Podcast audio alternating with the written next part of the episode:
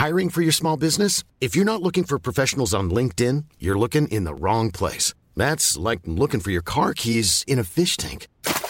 LinkedIn helps you hire professionals you can't find anywhere else, even those who aren't actively searching for a new job but might be open to the perfect role. In a given month, over 70% of LinkedIn users don't even visit other leading job sites. So start looking in the right place. With LinkedIn, you can hire professionals like a professional. Post your free job on linkedin.com slash people today.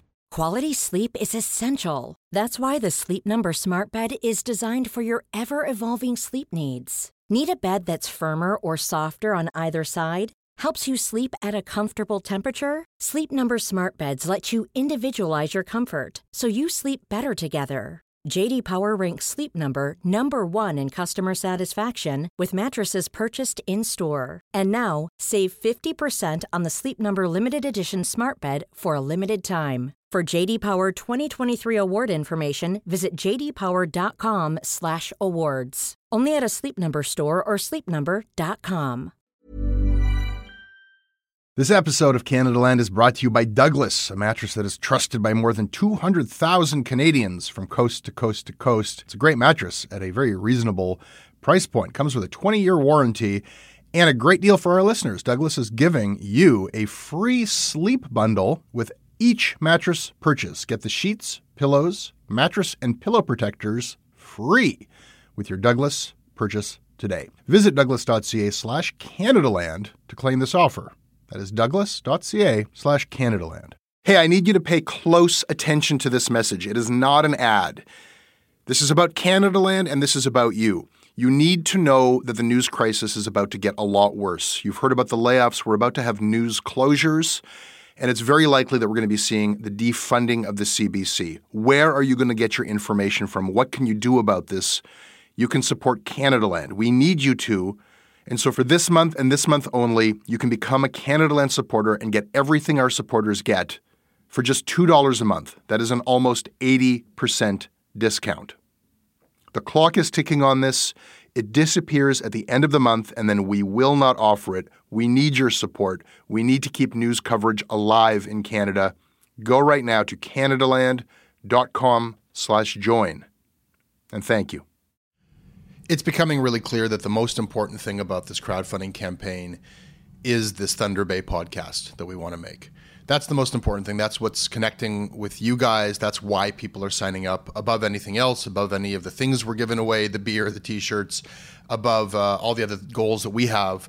Making this serialized investigative podcast about Thunder Bay is something that we just need to do. It is the thing that most people are citing when they sign up.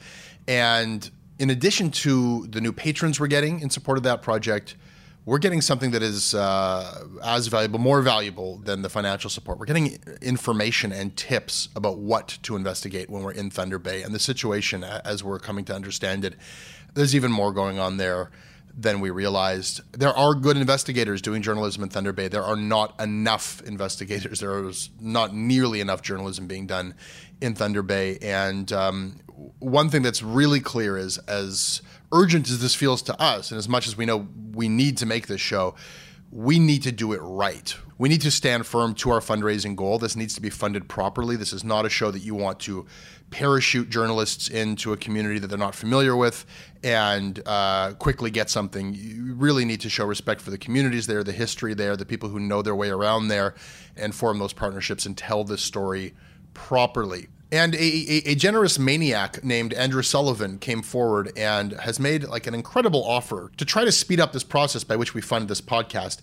Here is Andrew explaining what he's going to do to make this show happen.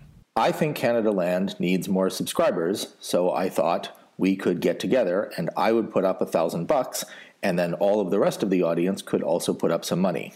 So the idea is that I have $1,000, and for each $1 subscriber per month who comes along, I give Canada Land $1.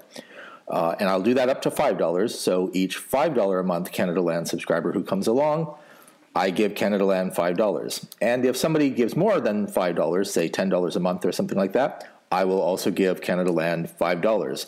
And at the end of this, we hope, there'll be $1,000 in the kitty in order to send somebody to Thunder Bay. I'm interested in this story. I don't know anybody else who is uh, covering it. I'm not a northerner, but I've always been interested in the issues around the, the country, and I want to hear about these things. Uh, we're a tiny media market. We uh, don't have the size um, or benefactors that American markets do, and so we've got to do this thing ourselves. If we want to have a, a viable uh, media market here in Canada, we're going to have to pay for it. That offer is live right now. Thank you, Andrew. Please check out our site. Check out patreon.com slash Canadaland. We have wonderful things to give you as a sign of our appreciation. And we are going to hit it. We're going to get this money together. We're not close to there yet. We have a long way to go, but we are going to get the funding we need to make this podcast. Thank you to all of our new patrons. Welcome. And as I've said before, we are going to keep ads running throughout this crowdfunding campaign because we can't afford to lose that revenue, be counterproductive to a fundraising campaign. So this episode of Canadaland is brought to you by Hover. Buying a domain name for your passion should be the first and biggest step to building your personal brand online. Go to hover.com slash Canadaland for 10% off of any of the 400 plus domain extensions offered.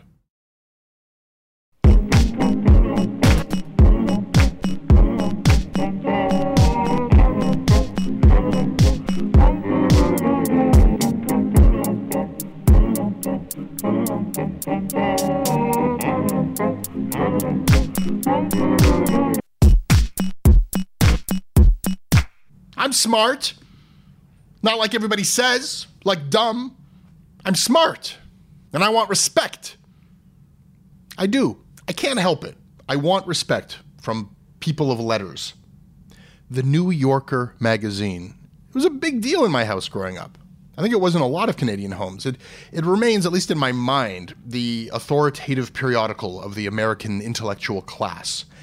And no matter how my outlook broadens, no matter how many snoozy, bougie long form articles I abandon halfway in, or, or how many painfully unfunny Andy Borowitz humor columns I read, I'm still that kid, mostly reading the cartoons, but also trying to make sense of what the impossibly urbane and sophisticated writers are going on about in all of those endless columns of perfectly formatted text with no photos.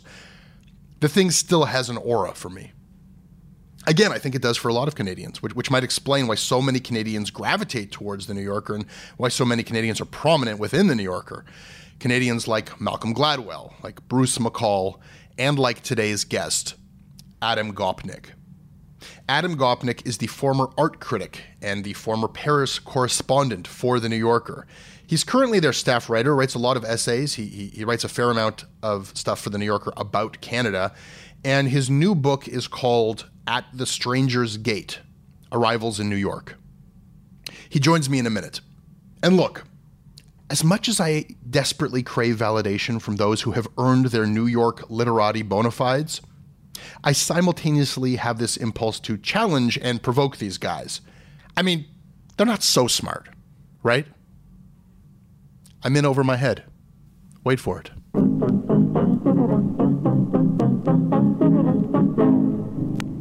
This episode of Canada Land is brought to you by Chris LaFleur, Erica Reuter, Rob Perlman, William Whitehead, Sarah Emmons, Keir Loney, Alex Grickmanoff, and Nilufar Amazadeh. We asked Nilufar to tell us a little bit about herself and why she decided to become a Canada Land patron. My name is Nilufar Amazadeh. I'm a Canadian journalist and I support Canada Land because it breaks and frames stories in more comprehensive, timely, transparent, and refreshingly curious ways.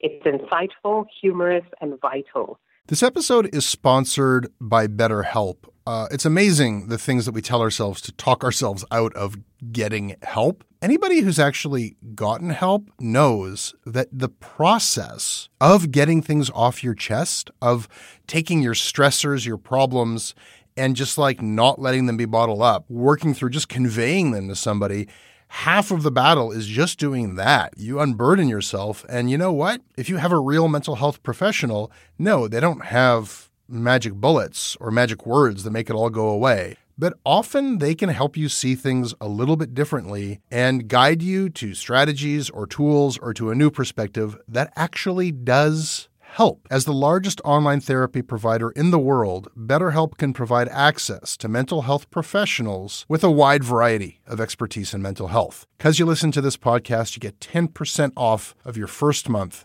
at betterhelp.com slash Canadaland. That's betterhelp.com slash Canadaland. This episode is brought to you by Douglas, a mattress trusted by more than 200,000 Canadians from coast to coast to coast. Trust is important. There are a lot of mattress lies out there, a lot of mattress liars. And I, I, I, didn't intend the pun, but it occurred to me that there is one as I was saying those words. Listen, I am not lying to you. Uh, I have uh, experienced the Douglas mattress. It is an exceptional mattress at a surprisingly affordable price point. It is a mattress that sleeps cool, doesn't have that weird thing in the summer where the mattress gets like an oven. It's a very good product. It's delivered to your house in a box. You don't have to go to a big mattress store. It is a medium firm mattress, which is what Canadians prefer, and it comes with a 365 night trial and a 20 year warranty. What more can I tell you? Douglas is giving our listeners a free sleep bundle with each mattress purchase. Get the sheets, pillows, mattress, and pillow protectors free with your Douglas purchase today. Visit douglas.ca slash Canadaland to claim this offer. And this episode is brought to you by hover.com. Domains are, are kind of like important things. I've got a lot of different domains. I've had different domains. Canadaland has different domains. We've got CanadalandShow.com and we've got CanadaLand.news. And somebody once bought for us CanadaLand.pizza. And depending on what I'm doing, I kind of whip out a different URL. Like if I'm investigating a story, you better believe it's CanadaLand.news. But if I'm if I'm talking about the podcast, it's Canadaland Show. I still haven't found a good use for CanadaLand.pizza, but it's coming. It is important to your online brand to have all the domains you need. So you can show the online community who you are and what you're passionate about with a unique domain for your idea. Hover also offers personalized email that matches your domain and further supports your online identity. They have over 400 domain extensions to choose from to help you brand yourself online. That's a lot of choices to help you find the perfect domain name. Let's say you are a designer or other creative professional, you can use the .design instead of the .com or .biz. If you use .design, you're telling everybody exactly what you do. Stand out and brand yourself online with the perfect domain name for you or your business. And the best part is that dot .design domains are on sale for the entire month of October at Hover for $5.99. That is 85% off of your first year. It's half the price of a .dot. .com. New customers can even get an additional 10% off of any of those 400 plus domain extensions because they listen to this podcast. Go to hover.com slash Canadaland. Finally, this episode is brought to you by Sock Club. I am in the club. Our new socks are made by Sock Club. And when they were designing these Canada Land socks that we're giving away as part of our crowdfunding campaign, they took it upon themselves to come up with four different designs of how to employ our logo into sock form. And like it was impossible to decide. They were all awesome. They make really nice socks. And uh, as a sock club member i get like a pair of socks every month. And i can't tell you like it's really nice to get a pair of socks in the mail. They're always stylish made in america quality socks. And they're always i don't know there's a nice feeling about getting a, a surprise in the mail. I always forget that I'm getting socks, and then I get socks, and it feels really good. You can pay as you go. There's a three month plan, a six month plan, a year long plan. You can gift a membership to Sock Club. It's a gift that does keep on giving because the socks keep on coming. Go to sockclub.com and get 15% off using the discount code CanadaLand at checkout. Give Sock Club this holiday season. So, how have you been eating? Eating in um, Toronto. I have barely been eating actually. I I don't usually have much lunch, and so I didn't have much lunch yesterday. Went out to dinner. My uh, lawyer agent took us out to dinner. My folks out to dinner last night, and that was nice. Place called Opus. Oh yeah, yeah, good food. It's getting better in Toronto. Yeah. Oh, I think it's much better. I had a really good meal at a place called what was it called now? I'm losing my mind. But it was kind of regional, you know, farm to table stuff with a lot of Niagara Valley wines, and that was the most impressive thing about it. You know, was that the the white wines were really good. Yeah, there's some nice yeah. wines. There's a, a, a, mini movement in in you know, yeah. trying to represent. Was this place Borealis, and then there's a Farmhouse Tavern, and maybe it was Farmhouse Tavern. Does that sound? Been? Yeah, that sounds like the. It had a name like that. It was like if it wasn't Farmhouse Tavern, it was Green Market uh, yeah. Brasserie or something like that. You know, when I was growing up, Canadian wines were famously undrinkable. Yeah. And these wines were really good. They're like you know good Alsatian wines. I think you got like decent table wines. We're Yeah. at that level now. Yeah, you know? exactly, which is not bad.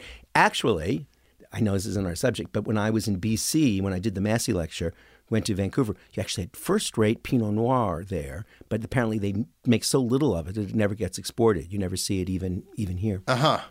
We still have all, all kinds of crazy rules about ev- even taking it from one province to the oh, other. really? Oh, I didn't. I wasn't aware And uh, the LCBO, I, I believe, is the largest purchaser of alcohol in the world because it's done. really done through You know, the, the through- entire province buys en masse. Right. And now they just announced that that's how they're going to sell marijuana as well. Is that right? Yeah. Through Interesting. It's, it's going to be a I, a- nightmare. I, I hadn't smoked weed since I was a high school kid in Montreal, and I got shingles this past summer. And sorry to hear that. we happen to be in Colorado, and you can write the, the rest of the, the story. Um, but yeah, no, it, it's getting better here. You, uh, you wrote that Toronto is a Scottish dowager dressed up in leggings. Did I say that? I You did. Went, and what was the piece? I, I, I, I about Ignatieff? yes, I've been kind of uh, jumping Jumping around from piece for to piece yeah. and, and, and copying and pasting, so Well, I I, can't. you know, I'm a Montrealer, and so I have a Montrealer's old uh, prejudices against Toronto, which are probably both dated and unfair. But I always do feel that way a bit about it. You know, my favorite book about Toronto in the day, you know, when Toronto was really Toronto, is uh, Bruce McCall's book. I don't know if you've ever read it. It's called Thin Ice. It's his memoir of growing up poor and Scottish in Toronto in the 1940s Yeah. and early 50s. Wonderful book. And the description of good gray Toronto is just, will stop your heart. You know, that It's a very different. I mean, my I, I, I'm a Torontonian by birth who defected and uh, went to school in went to school in Montreal and stuck yeah. around and fell in love with the place. So yeah. I'm very quick to agree with you. I mean, it's changed. It still is Yeah. a Scottish dowager in leggings, but now she's got a fixie bike and chunky glass uh, frames, and Yeah. it's getting better. But it's uh, you know, m- my dad's family they came through Montreal. Um, Jewish immigrants and ended up in Winnipeg, and my mother's family's from Toronto. And, and the British thing in Toronto, like my grandfather growing up in the ward, the shtetl that you talk about, that you hear about in Winnipeg, and the Jewish culture in Montreal, Toronto, it really feels like the community was in the shadow of Yeah. something else. Says, yeah, you know, oddly enough, my wife's family are all Winnipeg, Uh-huh. Martha, and her father is Winnipeg Jewish, and her mother was Winnipeg Icelandic. So that's a real kind of uh, Romeo and Juliet Uh, yeah. story about that too. But anyway, yes, Winnipeg Jews had a distinct identity. Montreal Jews had a distinct identity, and Toronto Jews were passing for the most part. Yeah, the, the, the battle continues. okay, so you, you write about moving from Montreal to New York, 1980, 1980, summer of 1980. Yeah. and it's an engaging story. You tell it well. It's a story that I've heard before of you know aspirational people from Canada or anywhere coming to New York and sort of this you know you get the squalid apartment in the basement and the, the was the Upper East Side. Yep. And even you, you know all you could dream. You write you know Neil Simon like the most Successful playwright of his time. he can't afford one more bedroom. No, exactly. Until he became the most successful playwright of his time, he was still stuck in his first apartment. Yeah. I love these stories. And, you know, growing up in Toronto and visiting New York as a kid, you're like, probably any North American city, you visit New York and you're like, oh, this is what we're trying to do. Yes. And it has an incredible grip. And then you read these stories of coming to New York. Is New York still New York? Because that story that you tell of kind of coming, showing up with nothing but your dreams and trying to make it is the classic New York story. But my experience is there, like, no one could even afford that basement apartment in the Upper East Side. I, I it still exists, but I'm not. I think it's probably being used as a you know storage room by a, a hedge fund manager these days. It's a big question. You know, one of the uh, things that comes up a couple of times in the book is uh, I was uh, taken with uh, Lena Dunham's series Girls, right? Yeah. because it's a very similar sort of story, only set in the in the what do we call them now? The aughts, the teens, the Sure. 2010s, not the uh, the 1980s. And you know, there's this obvious geographic difference, which is that the great uh, suction pump that drew people from Brooklyn into Manhattan for 150 years is now turned on the opposite way, and it drives people out of Manhattan and into Brooklyn. And that's where a series like that set. That's where all of that kind of experience is set. Nonetheless, there's a, a larger difference. I try to write about it in the book that we were arrived, and this sounds a little grandiose maybe, but not false. that we were the last ambitious generation. Your just your sense. We expected to start in a small apartment and slowly work your way up the ladder of the city. That didn't seem impossible.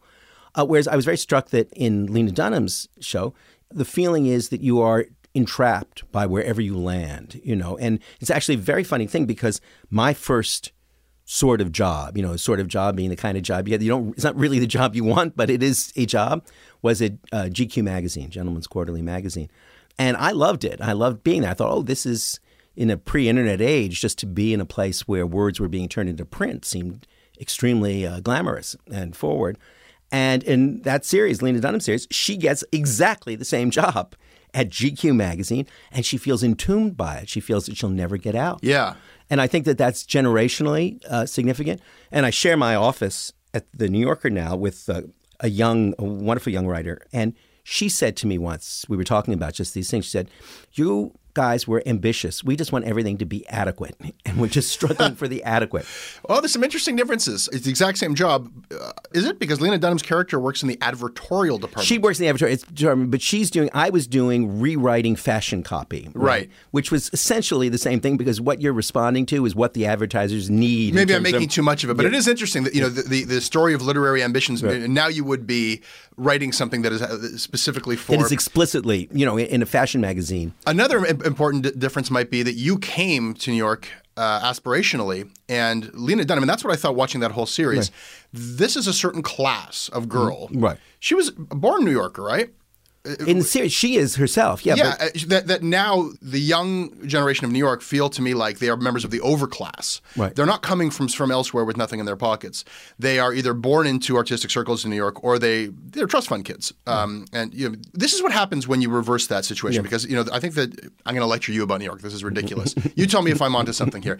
It seems to me that there's something built into the conception of New York that you've got an island where the people at the top are cohabitating on the same island as people, you know, who are in squalid apartments, you know, Alphabet City, mm-hmm. the, the punk scene, or whatever it is, and that there's a economy where that's that underground feeds into the highest levels. When you kind of force that bohemian or whatever you want to call it class further and further into Brooklyn, what I noticed when I lived there is that it was almost like they were just another commuter class. And living amongst like whatever hipster bohemian pretensions thereof in Montreal, these were actual bohemians who, bohemian. who did nothing in Montreal all day but work on whatever diorama or a noise art project. I've never met more ambitious and hardworking hipsters than the ones I met in New York. You'd see them on the subway, like there'd be a neighborhood where like Puerto Rican people would get off, there'd be a neighborhood where black people get off, and there'd be a neighborhood where the hipsters would get off. And they get on in the morning. They would clock in every day, and they would go to work, and they'd work their asses off in Manhattan, and then they go home. And I wonder if they're not working on the next incredible, interesting, edgy artwork because they're now feeding that beast, just just to stay, just to stay in New York. I always say when I, I have a bunch of somewhat younger friends, you know, you get to that point where if somebody's in their late 30s, they seem to be like a youngster, right? But who are all in Williamsburg.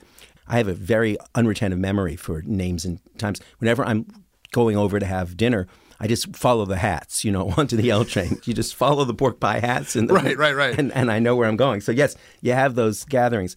I think it's true and significant that for the first time in modern history, there's no bohemia in Manhattan, no avant-garde community. And you're absolutely right that the classic cultural economy, if you want to use that term, was that the avant-garde frontier produced new images, new art, new ideas, new music, which then got recycled into the uh, into the money economy, into the larger economy. Now, some people find that appalling. I find it neutral. It's just part of the way uh, cosmopolitan societies work. But nonetheless, that was part of it too. And you're quite right that that's now.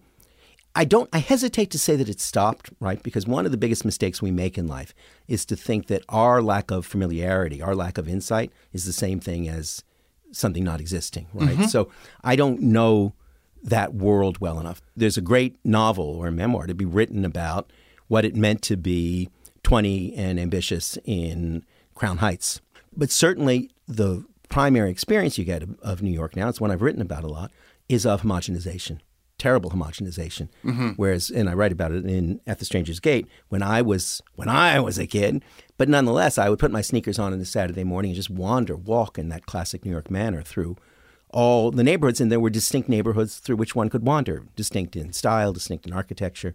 Lower East Side, Tribeca, Soho itself, all had a specific angle of attack, a specific kind of restaurant, kinds of languages heard. All of that now is gone. The architecture remains in part, but the variety, the pluralism is much diminished. And it's uh, it's an enormous loss. You know, you walk through Soho now. The Soho I describe in the book was still very much a coherent village of art, a little civilization, a little anthropology with its own rules. You know, where you went to look at art, where you didn't go to look at art, when you went, and now it's simply another mall. It's another retail mall. I know that to overly complain about that is to deny the rules of change that are part of being a modern person, part of modernity. But it is painful, and I think it's bad for the city too. I actually wrote a long essay about it, or not a long essay, short essay about it. And Mayor Bloomberg, when Bloomberg was mayor, and he read it, and out of the blue, I got an indignant phone call from Mayor Bloomberg denying that this was so. There was more off Broadway theater than there had ever been before, and you know weren't, weren't looking Right. at these things. So it was touching that he was annoyed by the notion, but I do think it's I do think it's the case. Yeah, and the art world that you establish yourself in there. Is vanished. I mean, there's still an art world. There's a world of galleries and uh, and painters and and Saturday mornings in Chelsea and so on. But its coherence is much diminished.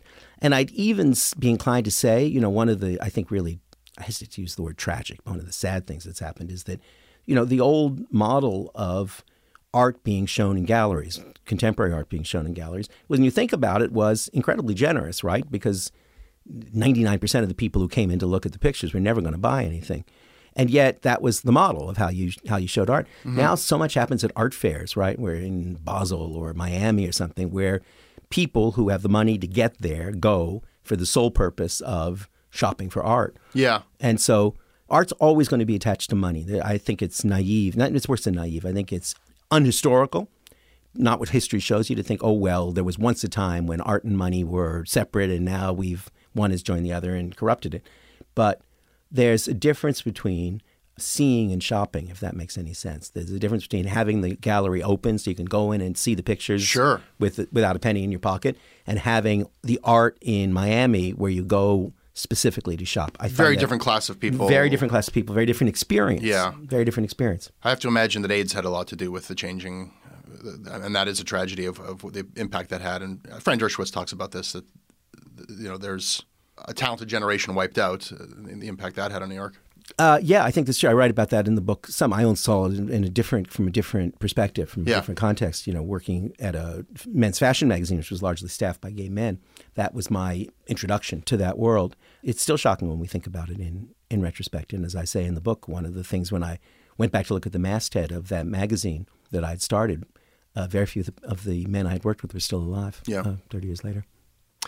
I hesitate to ask you this because I know you've been asked it before. Every time you come here, and it's Canada's weird. Uh, I don't know. Our, it's a it's a, it's a vanity and a self obsession, but it's also insecurity. But I got to ask you about the Canadian in New York thing. You know, you bring up Bruce McCall, and then you got like Malcolm Gladwell and yourself, and you know, even like Graydon Carter. Graydon Carter. There are all of these Canadians who almost become more New York than New York. They Well- adopt the city and they become.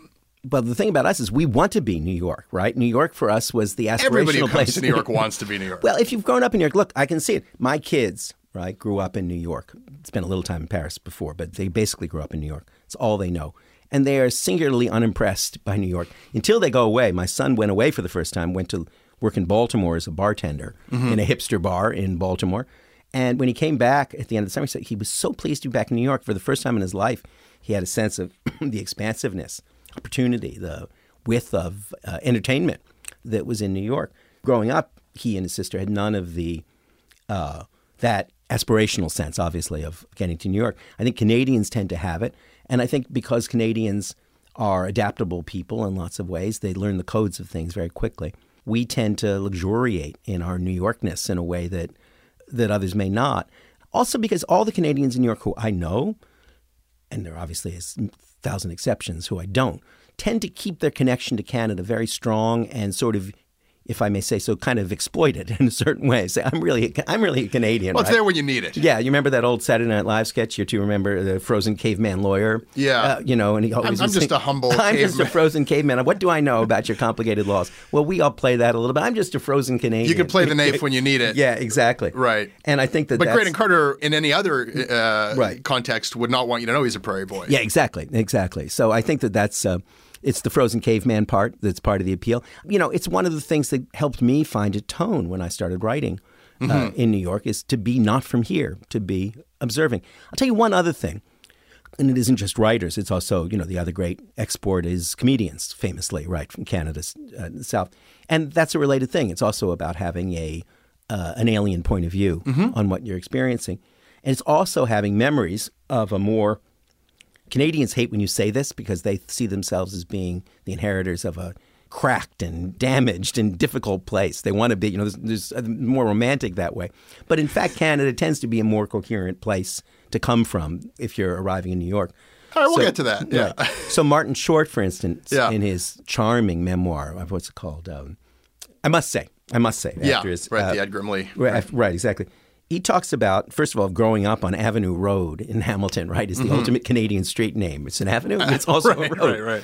But he talks about loving Frank Sinatra. This will seem remote, but it, it relates. Loving Frank Sinatra as a kid growing up in Hamilton and arriving in the States and discovering that you weren't supposed to love Frank Sinatra. That if you were of a certain age, you know, if you were Yeah. 20 something in the 70s, Sinatra represented everything that was Nixonian and old and dated and Vegas That's what's to be rejected. that's what's to be rejected, right? You couldn't be a Joni Mitchell fan and a Frank Sinatra fan. People thought you were it was an affectation. I had exactly the same experience. Yeah. crazy Sinatra fan, and also more broadly a fan of uh, what they now call the American Songbook. You know, the Blue Room, the place I write about, our little tiny apartment. We called the Blue Room after Rodgers and Hart song. And they all that all that music, all that culture seemed to me to be continuous. It was Gershwin, it was Rodgers and Hart, it was Sinatra, and it was uh, Bob Dylan and Simon and Garfunkel and, and what else? Because you were peering down on the culture in its totality. You, Yeah, you weren't in it in exactly, exactly, precisely. So we weren't aware of these very sharp political fault lines Mm-hmm. that were that were divvying it up. And as a consequence, we had, I hesitate to use this word because it's an, also a word the Canadians are allergic to, a somewhat more innocent view of American culture than Americans did themselves. Do you feel like you are suspected by New Yorkers and, uh, by, and just by others for, for being Canadian? I, and I, I, I bring up this rather vicious uh, takedown piece that James Wolcott wrote, but there was one line where he refers to you as an earnest little eager beaver. And if there isn't a, a, an anti-Canadian Canadian slag, like a little covert dig at you for being Canadian. I don't know I what think it is. it's look. I think it's true. Canadians tend to be raised to be courteous and raised to be polite. That's part of being uh, Mm-hmm. part of being Canadian. You know, my favorite Canadian joke. You know, how do you get twenty five Canadians out of a pool? You say, "Would you please get out of the pool?" Right? And do, Canadians are socialized to be extremely polite and to be courteous. I think that's certainly true. My wife is the most painfully polite person you will ever meet. She combines Icelandic courtesy with Canadian courtesy with her own natural form of. Uh, It's like what a cocktail. yes, I was going to say. Yeah. So I think that for people who you know, it's possible to respond to things as uh, the, what is intended as as good manners can read as disingenuousness. I suppose that's possible. I think that there's a sense of uh, is our innocence believable? Are we just uh, observing to absorb? Right, And, exactly. You know that Exactly. The, you know the, you're suspicious of the nice guy. Right. Yeah. Exactly. And and you know. Gladwell at his worst, it just feels like almost he's so wide-eyed and innocently observing everything that you like. Well, where's the morality here? Like you know, there's this, almost a celebration of marketing in a lot of it, and you, you wonder, could this not benefit from a bit of an American like take a position? It's you know? cynicism and and, and side taking. That's probably true. Look, I make no apologies for good manners. I think they're something that's badly missing in the world. I'm trying to bring a bit of rudeness to Canada. but we'll see if we can find some. We have enough of that. We have enough of that in the states. Um, okay, so let's talk about this essay you wrote. Uh, we could have been Canada, where you talk about Canada as the as the the model liberal country. as always, and I say this not not apologetically, but just descriptively, the titles and blurbs in a magazine piece are not chosen by the author, as you probably know. So that wasn't my title, though I'm perfectly content to live with it.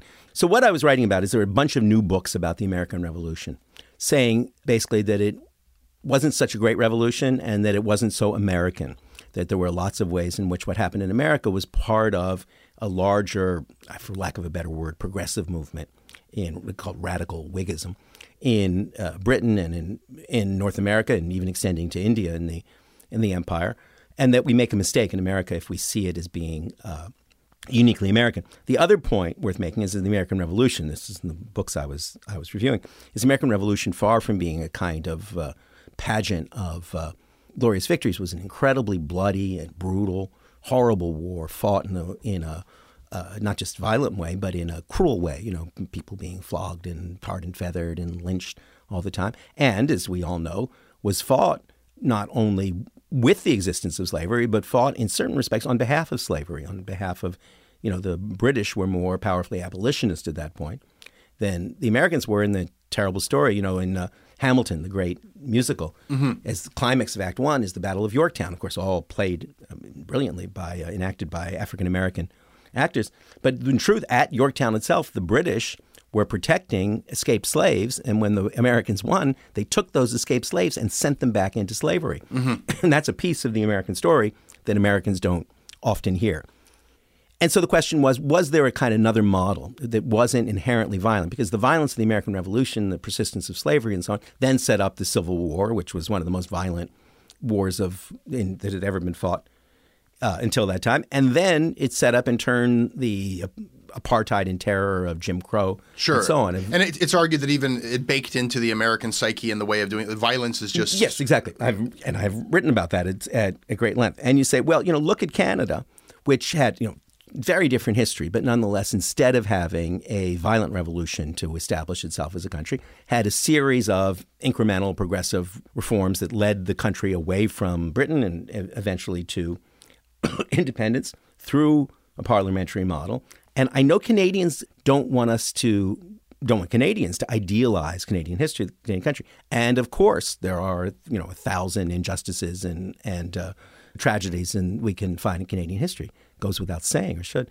But on the whole, by historical standards, by the standards of the planet and the history of humankind, it's generally an exceptionally peaceful and prosperous and pluralist evolution. Yeah, no, I mean, no question. And and um, you've taken heat from I know uh, Canadian historians who, who say, well, what, what he's missing is that Canada couldn't have been Canada had America not had the revolution and been. And I won't take issue with. I, I like. But that's one of those arguments. That's one of those arguments that's uh, reductio ad absurdum. Nothing could have been anything Sure. unless something else had been something else. Yeah. The point is, Canada has a history that Canadians should be very proud of, of tolerance and coexistence. You know, one of my favorite books is uh, John Ralston Saul's little book, favorite Canadian books about LaFontaine and Baldwin. And there was the moment, right, a key moment in the history of Canada when LaFontaine and Baldwin stood together on a on a on a terrace in uh, not a terrace, uh, uh, think of- a balcony in Old Montreal, what we now call Old Montreal, in the midst of a riot, and they remained united. They said there is no Lower Canada without Upper Canada. There's no uh, there's no future for us as a people that doesn't include a French fact Right.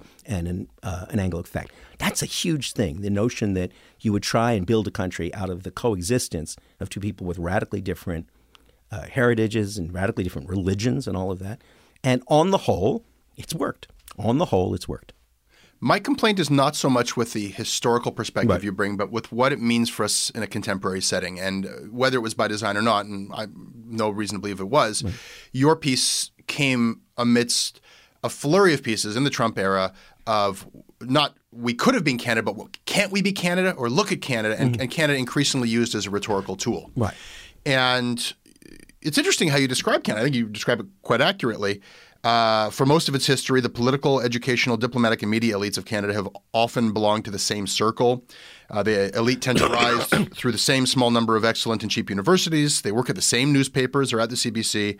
And so stories about the ascent to power tend to get tangled up in old apartments, rented, lovers shared, and divorces remembered.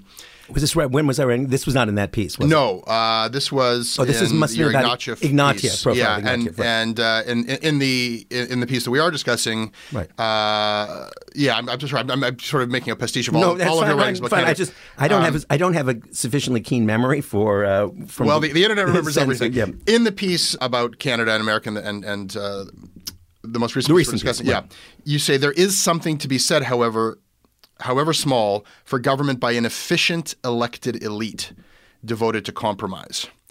T- take all it all together.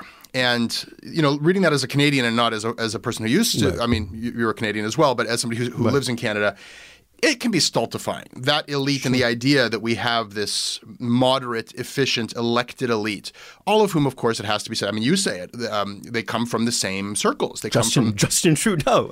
Right. I mean, this is our Bush. You know, uh, that they, they they come from the same universities. They are overwhelmingly white and male. In a country that is increasingly less Increasingly so, white. it can be suffocating. And the comparison of you know Americans looking to Canada, that that American gaze at Canada, it seems to be occasionally of use to Americans, but in Canada, where 90, 95% of what we read, I mean, you as, as a writer for The New Yorker are a more influential writer in Canada than the people who write for Maclean's or The Walrus. I mean, though you, you write for a more popular magazine in With, oh, Canada. oh, within Canada, yeah. Within Canada than our Right. own magazine. So we are, you know, as you, we're keenly aware of what Americans think of us, and, and and I submit to you that it's harming us. I guess this, it's blocking us from maturing because you can't talk about anything. You know, there are people who are trying to raise police injustice, the police killing black people in Canada, racism in Canada. Yeah, but it's nothing like in the states. You hear that, and you say, uh, well, what about Islamophobia and racism of that sort? A guy walked into a mosque in Quebec, In Quebec City, yeah. and and opened fire.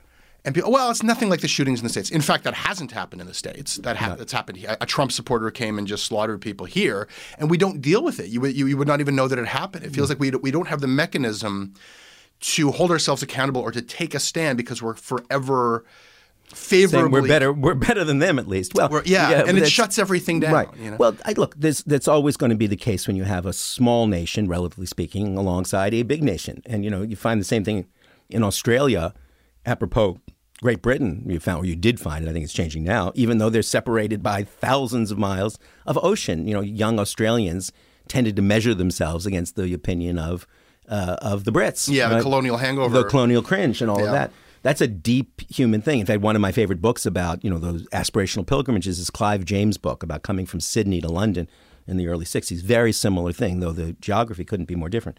Look, here's my feeling about it: is of course Canada is a place that has a thousand flaws. It's a society made up of human beings. How could it not?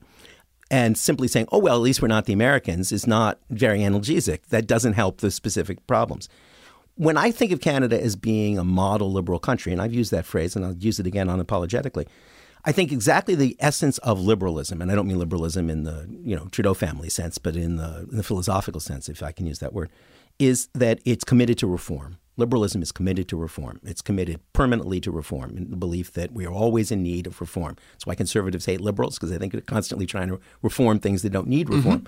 And so a liberal country is one that is constantly saying, oh my goodness, we need to reform that, right? We need to reform the treatment of indigenous and First Nations people. That was wrong. We need to reform treatment of women. We need to ins- introduce uh, uh, even quotas in cabinets and so on, all of those things. So the answer to all of the objections, which are real enough, is not, oh, you see, we're just as evil as those guys are, but to say we have to commit to a program of reform. And then the next question you ask is, are there people committed to those reforms and are they happening? And, you know, there's the one that I think about because it's a subject I write about a lot is gun control. Canada is just as likely to have crazy psychotics in Quebec or you remember tragically in Montreal um, uh, several decades ago, right, when we had a mass shooting of those of women in uh, Marc Lépine. Mar- right, exactly. So clearly, we don't have we in Canada. Now I'm using the Canadian we, right? Please, Collectively. be my- we You're don't right. have any immunity from crazy violent psychos. We Yeah. have we have our crazy violent psychos we can stake against anybody else. But when we have crazy violent uh, psychos, we tend to do a good job in recrafting laws that make it harder for those crazy violent psychos to get their hands on machine guns that enable them to kill a lot of people very rapidly. Yeah. Hard- much harder to do. In America, it is deliberately and as a matter of policy extremely easy, trivially easy to get your hands in a machine gun. and there are just so many more of them. Right. I get- so it's yeah. not a question of Canadians are virtuous and Americans are evil. We are exactly the same mix of good and bad impulses. It just is that the liberal tradition, and again, I use it not in the party sense, the liberal tradition in Canada makes people alert to the possibility, oh, we need to fix that. There's a problem, we need to fix it.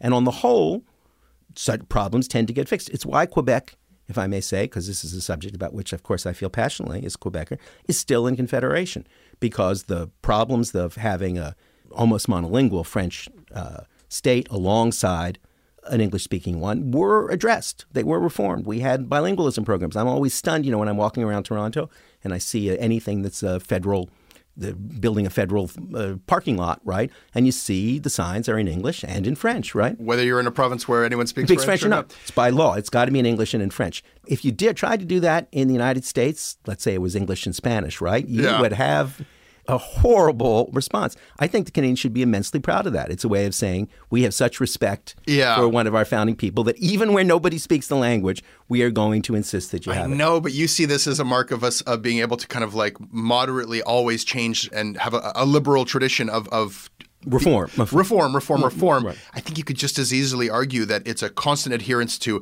balance at all costs, middle road at all costs, conservatism, keeping things on an even keel, and that the Liberal Party is liberal in name only. That really is about keeping, uh, you know, there is a family compact, and there are people who, you know, let, us right. make sure that the next Trudeau can be prime minister as well, and and that that is almost more essential a Canadian way of doing things is making sure that we only as much as you need to, and and Trudeau feels to me like the the, the figurehead of that. Of let's talk about reconciliation with Indigenous Indigenous people, but there's more boil water advisories than well, ever before right. on, on native On the other hand, I'm old enough to remember uh, where that stuff stood in the 1960s, let's say, and you can't deny that there is enormous progress in awareness. I mean, just the names we use, you know, with uh, First Nations people, right, yeah. is in itself a sign of a of a growing empathy in understanding the uh, the history of uh, those people. We don't say, you know, it's still a thing that comes up that when I hear an American say Eskimo, I kind of flinch and get get offended, you know. Sure, and, and, and you still will hear I, I, Americans will throw around the word Indian, Indian, a, and, a Indian and Eskimo, yeah. and Canadians won't, and Canadians yeah. really won't of of all political persuasions, and I see that as a as a positive thing.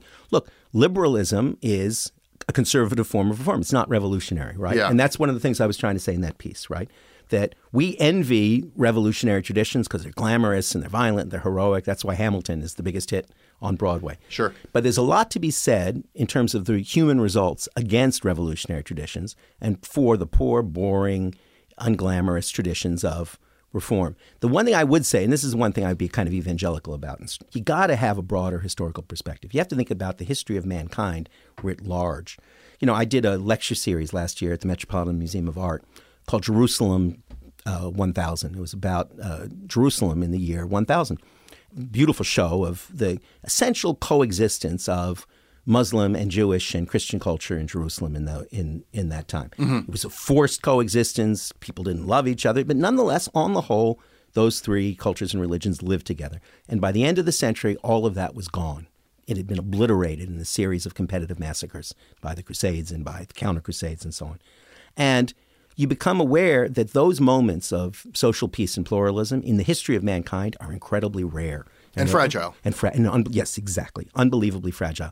So, can we grumble about family compacts and and incestuous politics? Of course, that's mm-hmm. reasonable. Should we be aware that the existence of a relatively peaceful and pluralist country that stretches from one end of the continent to the other is an exceptional event in human history, yeah, we should be aware of that too. We should, and and you know, I, sometimes my grumblings, I think, can give the idea that I'm just here to say, well, we're not so great mm-hmm. after all, and, and and you know, give Canada a black eye. My fear is for the fragility of that. I feel like we're not tested. We haven't had a 9 11 here. Whenever we have been tested, we've declared martial law in this country. So, all of our conceptions of ourselves and our self congratulation in Canada, I worry that it's just circumstantial and we'll go with the flow. We'll try to keep that middle path even as the world descends into lunacy. And you know, we're, we're kind of exulting in this moment where we look so different than America, and I, I, I worry about the fragility of that. Listen, I'm a I'm a was uh, happened to be at the and I wrote a piece about it. I don't know if you've got it in your in your Cuisinart there, but I when um, what do you call it when uh, Come From Away, the Canadian musical, opened on Broadway. Yeah. They had a kind of gathering of those Canadians in New York.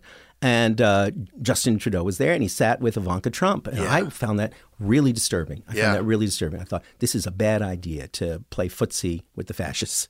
I really did not think that was a, that was a good or wise thing to do, because it's dangerous to do that.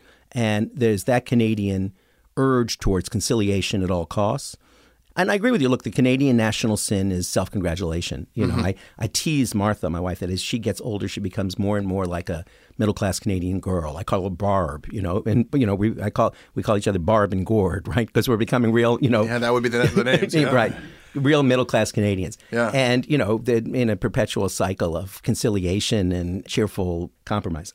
I see the comedy of that. I also see the weaknesses of that.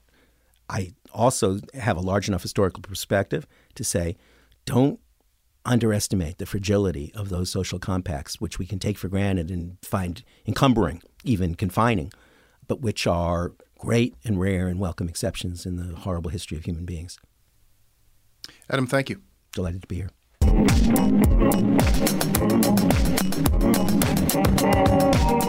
That's your Canadaland show. Hope you enjoyed it. You can email me about it at jesse at CanadaLandShow.com. I read everything you send me. We are on Twitter at Canadaland. If you click like on our Facebook page, then our news stories show up in your Facebook newsfeed. Another way to get them is just to go to CanadaLandShow.com. Our crowdfunding site is at patreon.com slash CanadaLand. Why not check it out right now and have a look at how we're doing, how close we're getting to this Thunder Bay podcast goal. This episode was produced by Kevin Sexton. We offer this show for free to dozens of community and campus radio stations across this country. That is handled by CFUV 101.9 FM in Victoria. Visit them online at cfuv.ca. If you like what we do, please support us at patreon.com slash Canadaland.